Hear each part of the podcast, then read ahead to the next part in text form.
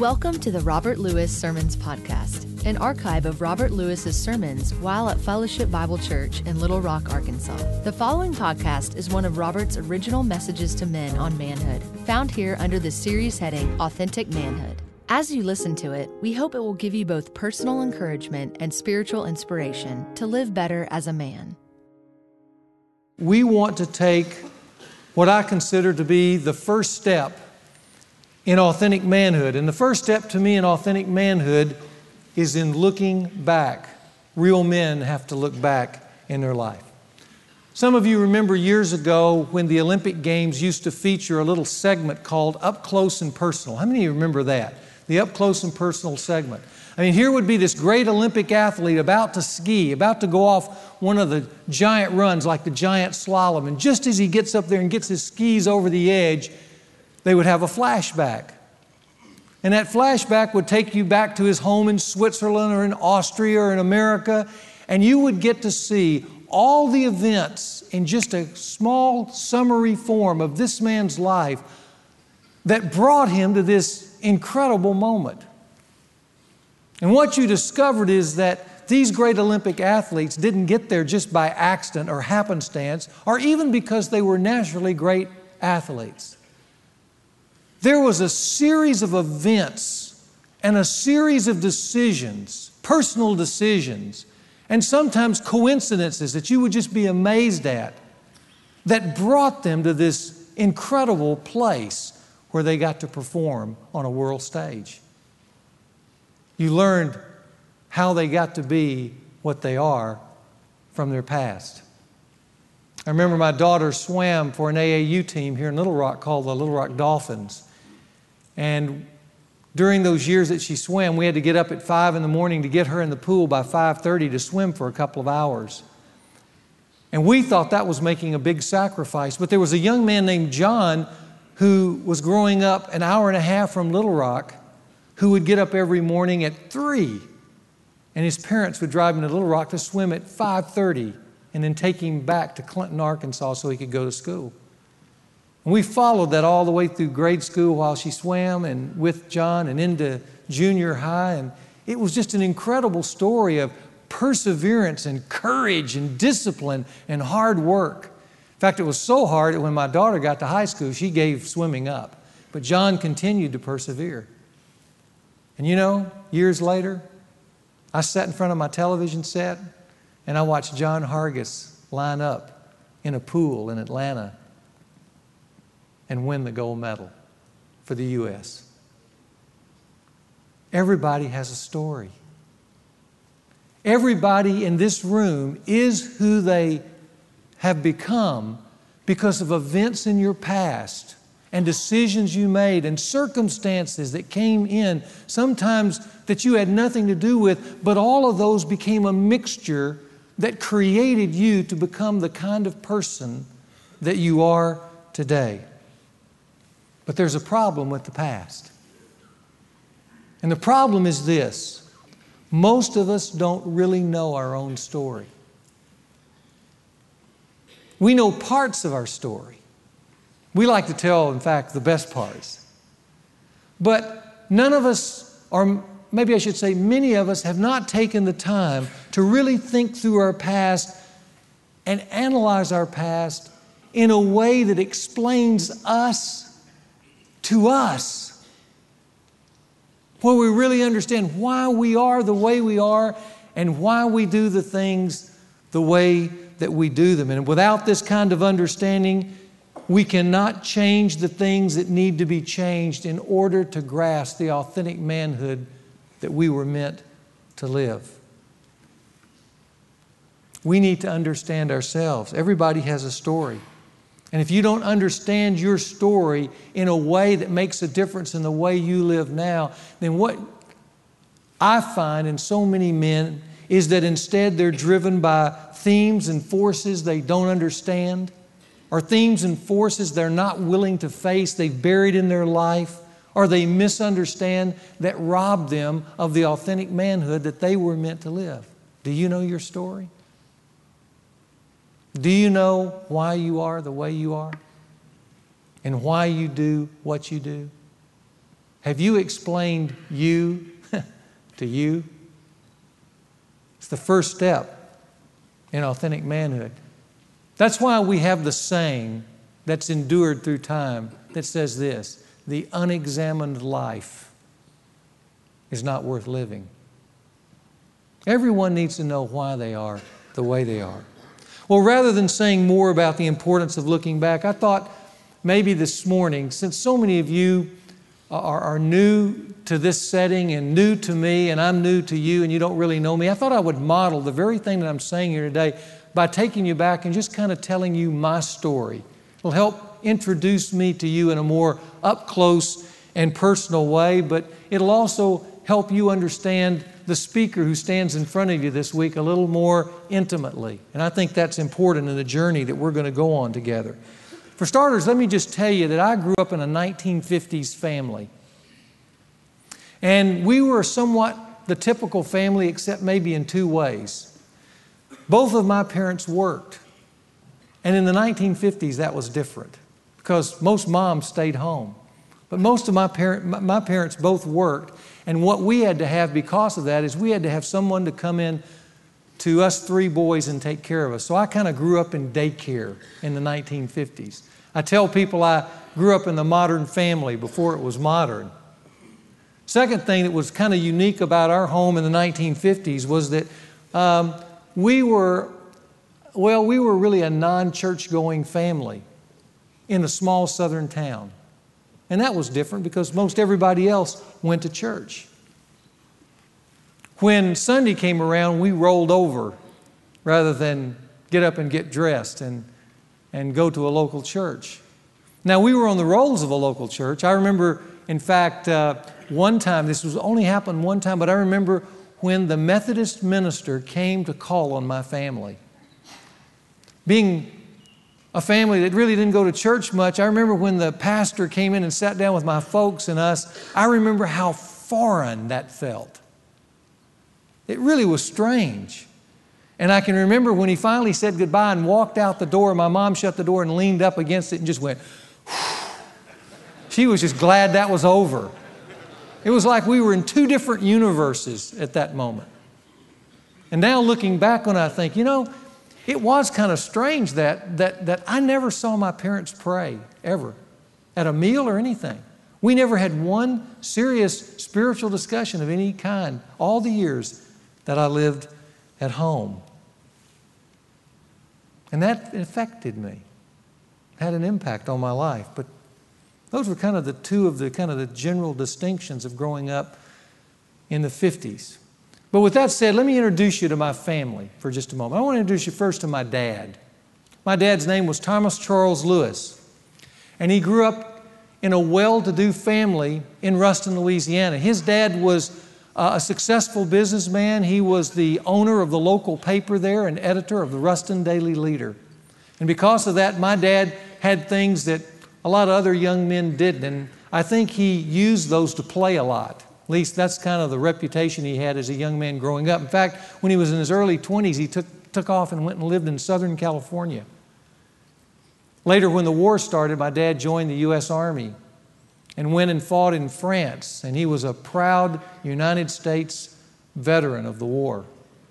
And after the war, he came back to Louisiana and settled in Ruston and became an insurance agent. That's what he did for a living. Then there was my mom. Lily Ethel Taylor Lewis. They called her Billy. She was the uh, son, um, daughter of a farmer, lived in Farmersville, as a matter of fact, Farmersville, Louisiana. And she was the youngest of 10 children.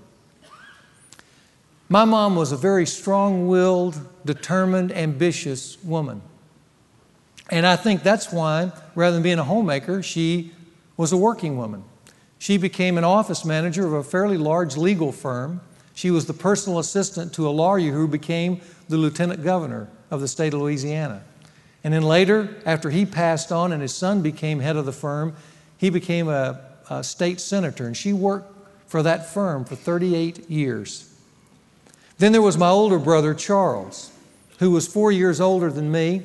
Charles was a uh, really smart individual uh, a, a guy who was very talented, especially in art.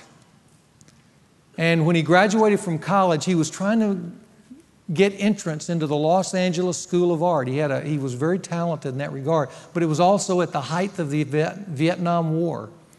And uh, because of that, and because his number was one of the first drawn, he had to instead put off that career and then enter into the Navy, and he became an interpreter in the Navy. And then that changed his whole career because while he was in the Navy, he decided art wasn't the way to go, so he later ended up a lawyer in Houston, Texas, guys. Then there was my younger brother, John, who was two years younger than me. John was kind of the easygoing, fun loving, musically talented guy in the family. And then there was me, the not so smart but very energetic uh, kid who loves sports and loves them to this day. For 17 years, as you look at those five individuals, we were pressed together for 17 years in a small white brick house at 308 South Bonner Street there in Ruston, Louisiana. And just like you, though your family picture may look a lot different than mine, but just like you, those formative years were formative. The experiences there, the moments there, the influences there help shape, in a large part, the kind of person that you see standing in front of you today. In fact, I want to just share with you some moments that shaped my life, and then we'll summarize and I'll apply it to you. First of all, I'd say there were some good moments from our family. You know, I felt generally supported by my parents growing up. My parents came to my ball games. Uh, my parents were the kind of people who would show up at school events, especially my mom. She got involved in those school events, and I felt her support there. Uh, our home was always open to my friends, and because I was kind of a leader type, I was always bringing large numbers of guys over to our house. My mom loved them to come over and cook for them and uh, provided a place where it was fun to be at my house. So I, I felt generally supported all the way growing up. I have great memories of our annual Florida vacation. Every year, when summer came. The big event for our family was all to load up in the back of our Rambler with no air conditioning, which I could have done without. And pressed together, we would drive from Louisiana down to Pensacola and spend a week or two at the beach. A few times my dad took my brother and I fishing. You know, it's interesting, I can remember every one of those fishing events in detail. Four or five times we went fishing, just my brother John and I, and dad. Looking back on that, those moments, I would say that was the best of dad. Those moments where there was no agenda, just me and dad together for a whole day of pure joy to a little kid. And remembering back on those moments, I, I learned something, and I learned how much a son's soul craves the best of dad and just to be with dad in those kind of moments. There were also noble moments, not just good moments, but noble moments in our family. The way my mom took care of her aging parents, that taught me a lot about loyalty to family. Uh, the way my dad would get up every Veterans Day at 3 a.m. and go out and put flags on every veteran's grave. He was known for that. Even when he became very aged and, uh, and, and, and, and, and his health had been robbed from him, the one thing he would relentlessly do is get up on Veterans Day and go out and put those little flags by every grave to honor those men. I also remember that my dad taught me a lot about human dignity. Remember, both my parents worked, and so we had to have people come in and take care of us. One of the individuals that my dad uh, enlisted to take care of us was an African American kid named James Jones.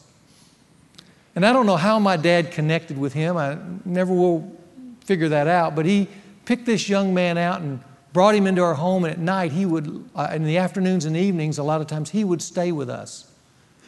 And my dad had a real special relationship with James. And I can remember when I was about 10, starting to get a little rambunctious one night uh, James was trying to put us in, to bed, and I didn't want to go to bed, and I got mad. I got furious. Now remember, it's the 50s. And I remember James saying, You got to go to bed. And I looked at him and I said, Nigger.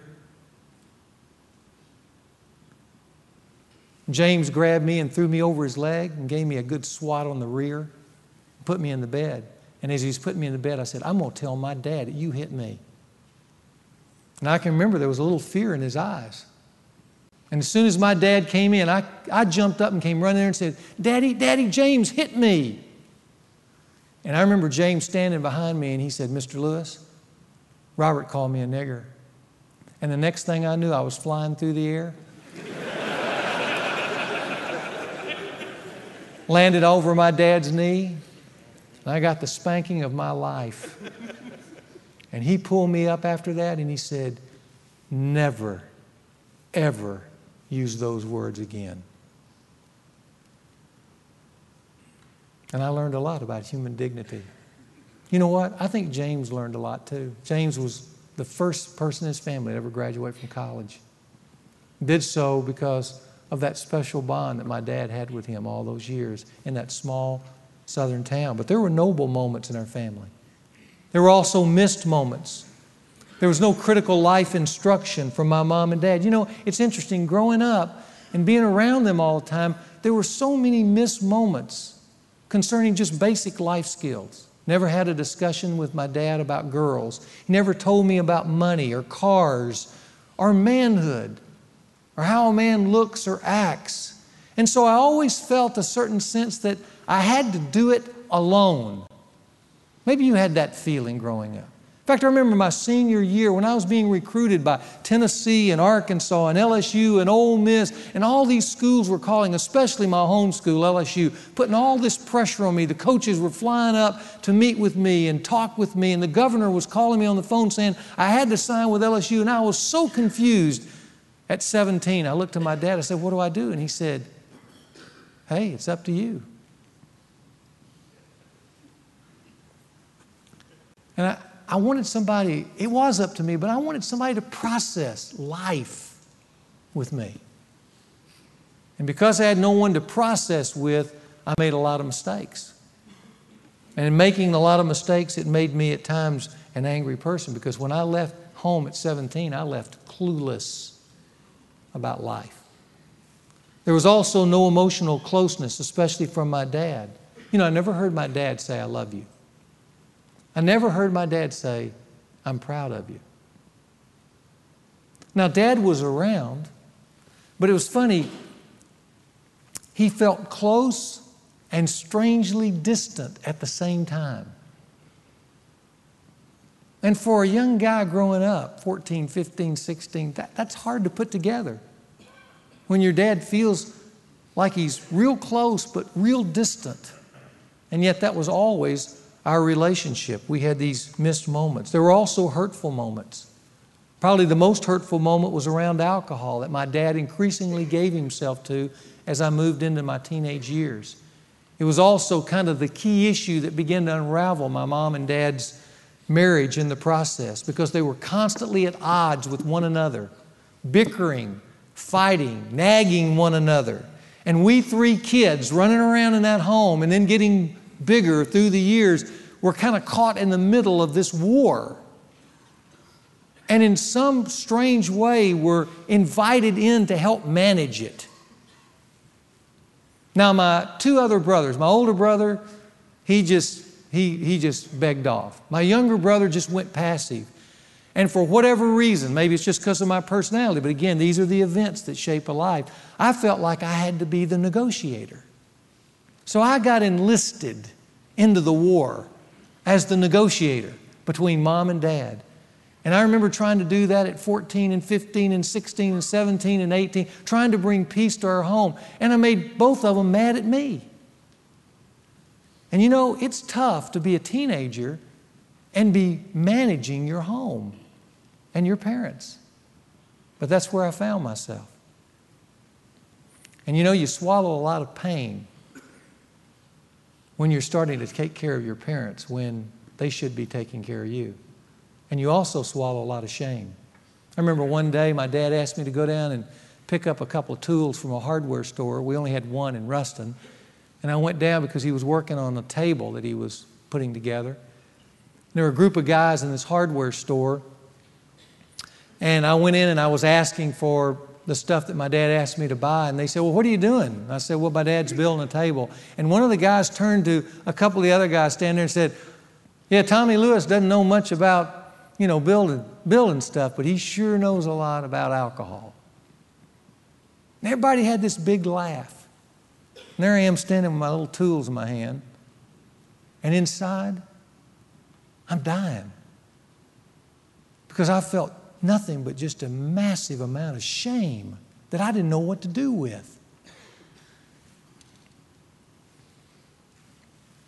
There were also defining moments. Probably the defining moment occurred after I left home, but it had been occurring all the way through my years at home. It was at my wedding. You see a picture of my wedding there, and there's my brothers to the, to the right, and there is uh, my wife's parents to the left. Notice my wife's dad. He didn't look real excited about who, uh, who she's marrying at the moment. He looks pretty stiff there. And then there's my mom over to my left. And you're probably wondering what I was wondering that day. Where's my dad? When I showed up at my wedding, my dad didn't show up.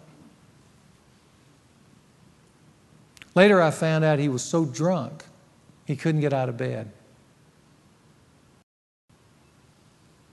And I remember driving off with my new bride out of Ruston to our honeymoon. As we passed that city limit sign, I said to myself, I'm going to be better than that. And it became one of the defining themes of my life. I'm going to be better than that. You see, everybody has a story. Every guy in here has a story. Your story is different than mine, but in some ways it's probably similar to mine. Everybody is who they have become because of moments like that noble moments, missed moments, hurtful moments, defining moments.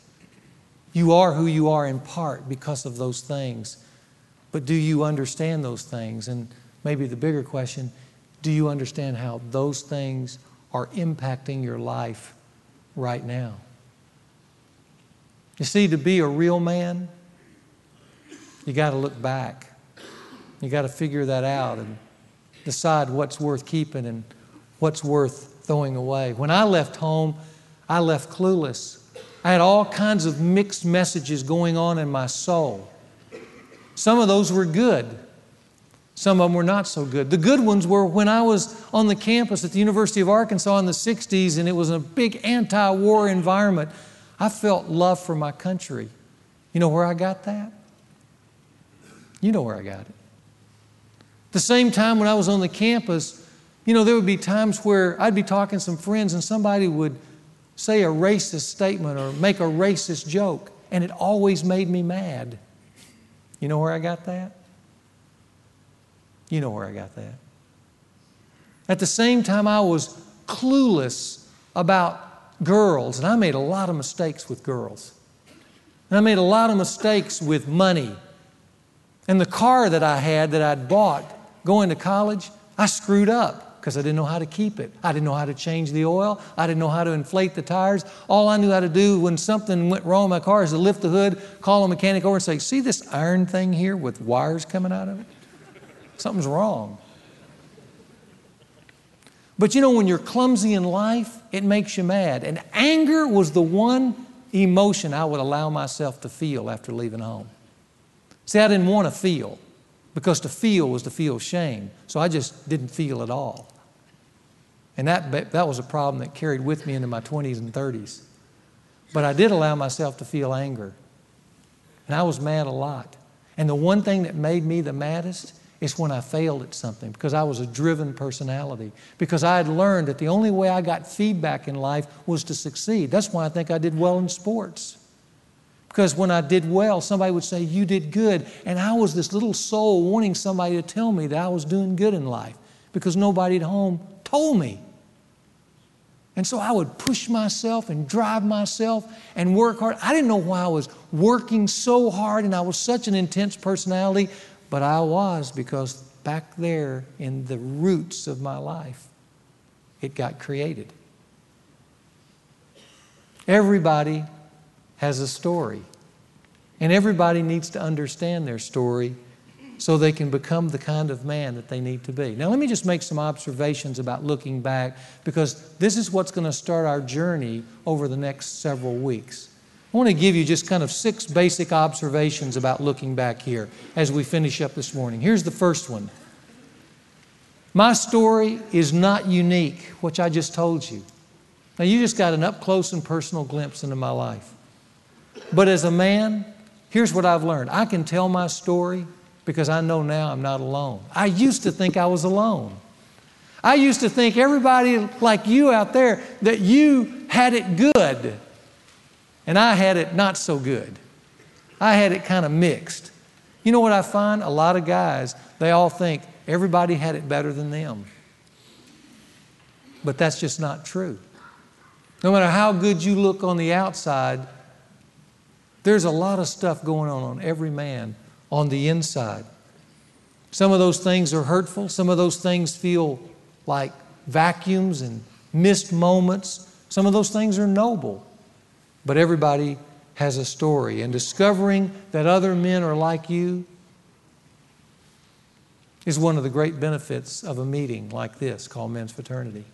Secondly, I learned when a boy fails to connect with his dad, demons of one kind of another often fill the void. When dad's not there, it leaves a hole in a son's psyche. Whether dad wasn't there emotionally or whether dad wasn't there altogether, leaves a hole. And the son's going to fill it with something. Some are going to fill it with cheap, tragic substitutes whether it's workaholism, machoism, sexual addiction, alcoholism, power games, being like me, a driven personality, or other extremes. It's all seeking to compensate for something that should have been there but wasn't. And what often isn't there in a man's life is a reconciled, healthy relationship with the most significant person in his life growing up, and that's dad. Third, many men have yet to reckon with their past or close out the unfinished business that still lives there. As I told you, this may be due to denial, looking back. Some guys don't want to look back, they don't want to lift the manhole cover. It might be due to lack of courage or just plain ignorance about the past and how the past affects now. But regardless of the reason, the truth is, is that some men are still trying to win at 40 or 50 mom or dad's approval. And they don't even know that they're doing it. I met a young guy, well, actually, wasn't a young guy, he was in his 30s. He was attempting to finish his dissertation in philosophy at the University of Chicago, very prestigious school. I remember sitting with him at having coffee, and he said, It won't matter. He was trying to get the energy, the warrior up to finish his dissertation. He said, It won't matter. I said, What do you mean it won't matter? The guy had done phenomenally well in school. He said, I'll finish it and I'll show it to my dad, and he'll say some remark like, Why couldn't you do better? His whole life had been to jump a little higher to somehow hear dad say, You've done good, son. But his dad always had a critical comment, or why couldn't you put the bar a couple of feet higher than where it was? Why couldn't you have made all A's rather than all A's except for one B? Why didn't you get in Harvard instead of the University of Chicago? It was always something else that kept him from feeling that. And his whole life had been defined by winning dad's approval. There are some like me who are for, for years unknowingly trying to redeem the family name to get rid of that shame. That was me. I didn't know that, but now looking back, that's why I drove myself. I wanted to hear, say, have someone tell me, hey, you're doing good. You're good. And I could kind of clear the name, the Lewis name. But if you had asked me at 21 I was doing that, I couldn't, eh, whether I was doing that or not, I, w- I would have said, What are you talking about? Because I didn't understand what was driving me. Some men blame their past and just become helpless, irresponsible victims in life. Oh, I had it bad, so now that's going to excuse me to be bad. Some men are still trying to deny or excuse the evil they've done in their past, and that's why they're stuck in their manhood. Some men squander the rich family heritage that they had. And because of that, and because they refuse to admit that, they're never going to right the boat of manhood for their own life. There are all kinds of things that can be unfinished business that needs to be dealt with in order to move on in a healthy way in the kind of manhood that every man should embrace. Fourth, until a man unpacks his past and deals with the themes and the pain that resides there, he can never be an authentic man. You know, at some point, every guy's got to unpack his past. That's why I say the first step to authentic manhood is looking back. I talked to a very successful businessman a few years ago who, who had made a fortune in a number of business enterprises. Very impressive. In fact, so impressive that it was very obvious the guy would never need to work another day in his life. And so I asked him because one of the kind of the premier uh, characteristics of his life was the 80 hour week. And he didn't need to work that much. And I said, You know, you seem to, you know, still be just pushing it as hard as ever. Why is that? And he kind of reflected for a moment and just in a brief moment of vulnerability, he kind of cracked open his heart. And he said, You know, when I was growing up in Illinois, we lived in a trailer outside of town. My dad didn't work. My mom had to take care of us. We never had enough of anything. And I remember going to school at this public school and some of the kids ridiculing me for the old clothes that I wore, the fact I only had one pair of shoes. He said, When I was 16, I decided to start my first business. And I remember stepping out of that trailer and looking back, and I said to myself these words I'm going to get as far away from this trailer as I can get. Then he went, closed back up for a moment. When I walked away, I thought, you know, here he is, has millions of dollars, could enjoy life, or do, his, do things with his life other than work. But you know what he's still trying to do? Tell me. He's still trying to get away from the trailer, isn't he? Because he's not unpacked his past. Always living in the past, men, is not manhood, it's boyhood. Playing the victim because of your past is not manhood, it's boyhood working all the time to achieve things that you don't even understand is not manhood, it's boyhood. Denying your feelings rather than grieving over your pain, which you may need to do, is not manhood, it's boyhood. Disconnecting from your past rather than connecting with it and understanding it and having the courage to deal with it. is not manhood, it's boyhood. You need to unpack the past. Fifth, you cannot become a real man without help.